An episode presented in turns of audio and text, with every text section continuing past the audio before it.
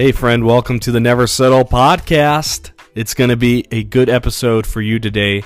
I just wanted to tell you that if you need anything by means of prayer, something practical, or just someone to talk to, you can always reach out to me at neversettleministries at gmail.com. That's neversettleministries at gmail.com. This is a crazy time, and I want you to know that God is in control. A lot of things have changed, but He has not changed. He is still good. He is still in control. He's still on the throne. He is still going to work everything out for good.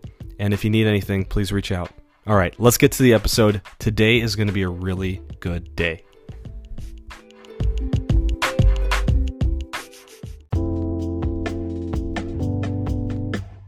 Back to another episode of the Never Settle podcast. This is your host, Luke Merrill, and we got a great episode for you today. And we're going to take it back at the beginning of Jesus's story and where he came into scripture. And we look at Luke chapter 1.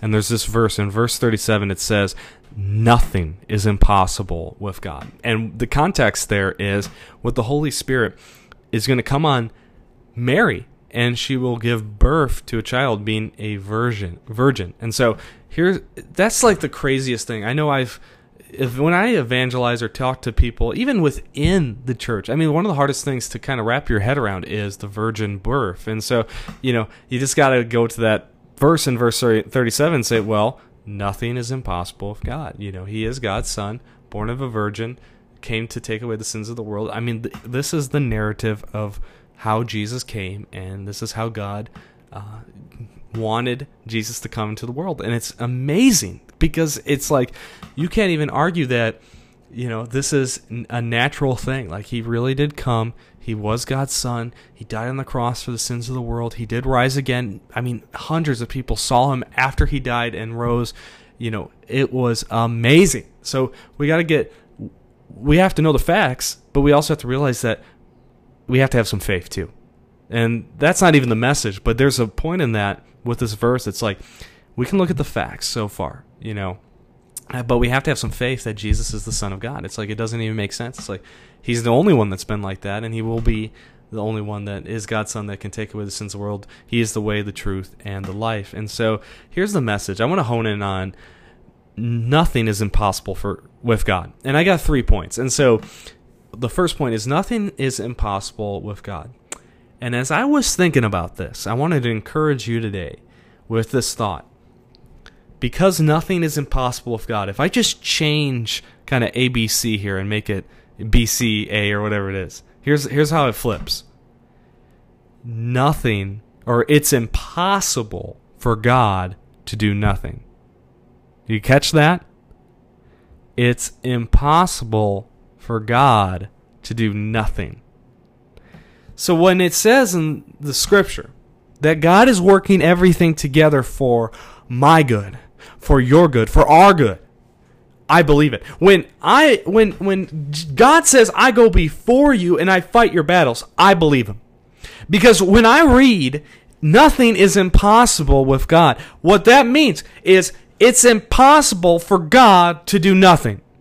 And you know, I got to pause here because I you know, this there's a joke that goes along with this verse when you say nothing is impossible with God you know, you always got get the comment, "Well, I do nothing every day, and it's not that hard," you know. So it's not. But here's the thing: like that's a joke, right? So you know, nothing. Right? All right, we do nothing all the time, but that, but what a comparison to God, who's always on the move. We serve a God that never sleeps. He he's always uh, got his eye on everything. It says in Scripture, He's got His eye on the sparrow, and He has the number of head, hairs on our head counted. And for some of us, that's easier than others, right?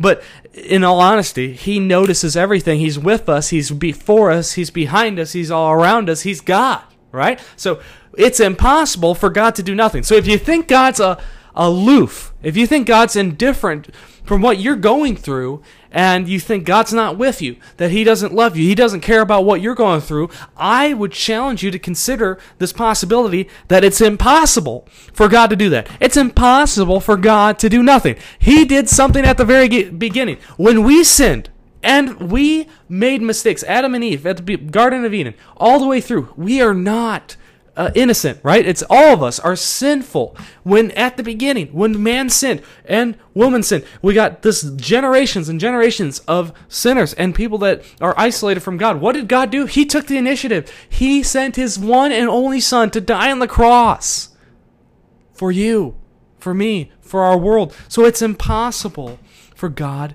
to do nothing. And you might be pumped up, you might be ready to go, and here's the action step. Number 3. When we do nothing, we aren't being Christ like. When we do nothing, we aren't being Christ like. What that means is we need to be uh, the forerunners in issues that we've been seeing, in issues with the pandemic, with issues with racism, when people have lost their jobs. We need to be the ones that are encouraging, reaching out, saying, Hey, I'm here for you. I'm listening. How can I help? And and realize that in many of those in all those situations we're in it together. And so when we do nothing when we don't speak out when we don't do anything when we're kind of indifferent and that's not being christ-like. And i want to challenge you to think about how the expression ignorance is bliss is not true.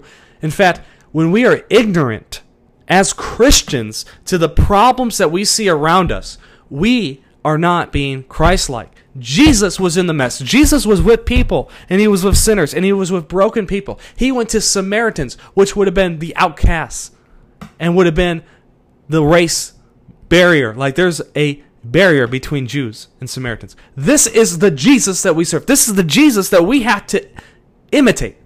And so here's the message is that when we are ignorant on issues and we choose not to learn how to treat the people around us with love and respect and kindness and and, under, and understand what other people are going through, we are not being Christ-like. And so here's what I challenge you to think about: is think about how there nothing is impossible with God. That is the biggest freedom in the world. When we realize that we need God, nothing's impossible with God. We got everything through God, through Jesus. That's awesome. But we got to realize too, it's impossible for God to do nothing. And so let us never forget that God is on the throne and He's on the move. And we have to be right there with them because when we do nothing, when we really do nothing, and we're apathetic, and we're lazy, and we're indifferent, and we're ignorant, and all that, all the things we were just expressed about, we aren't being Christ like. So I encourage you to show Christ to others because once you show people Christ, I think they're going to backtrack. They'll realize, oh, it's impossible for God to do, do nothing. He's on the move. He's with me. He's through my friend. He's through Luke. He's through all of us and as Christ followers. And then you take one step back, it's like nothing's impossible with God. He sent his son to die on the cross so that we could have everything through Jesus. So think about that today how nothing's impossible with God. It's impossible for God to do nothing. And when we do nothing, we aren't being Christ like. So have a great day and think about these things.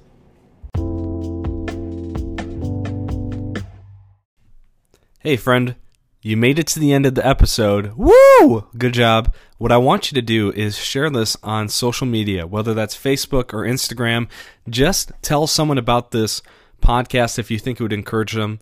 My goal is to see millions of people come to know Jesus in my lifetime, and that will be a teamwork effort with my friends and co laborers with Christ, but also with the Holy Spirit. So if you feel led to share this, please do like it, comment what you think, let me know. I um, am always encouraged to hear of people that are blessed by what I share and what God's placed on my heart. So here we go. Here's the commission for the Never Settle podcast.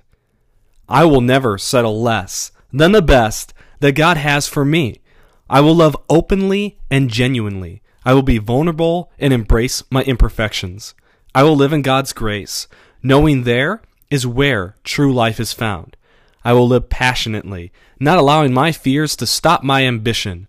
I will love God, love others, and love life today and every day. Have an awesome day, friend.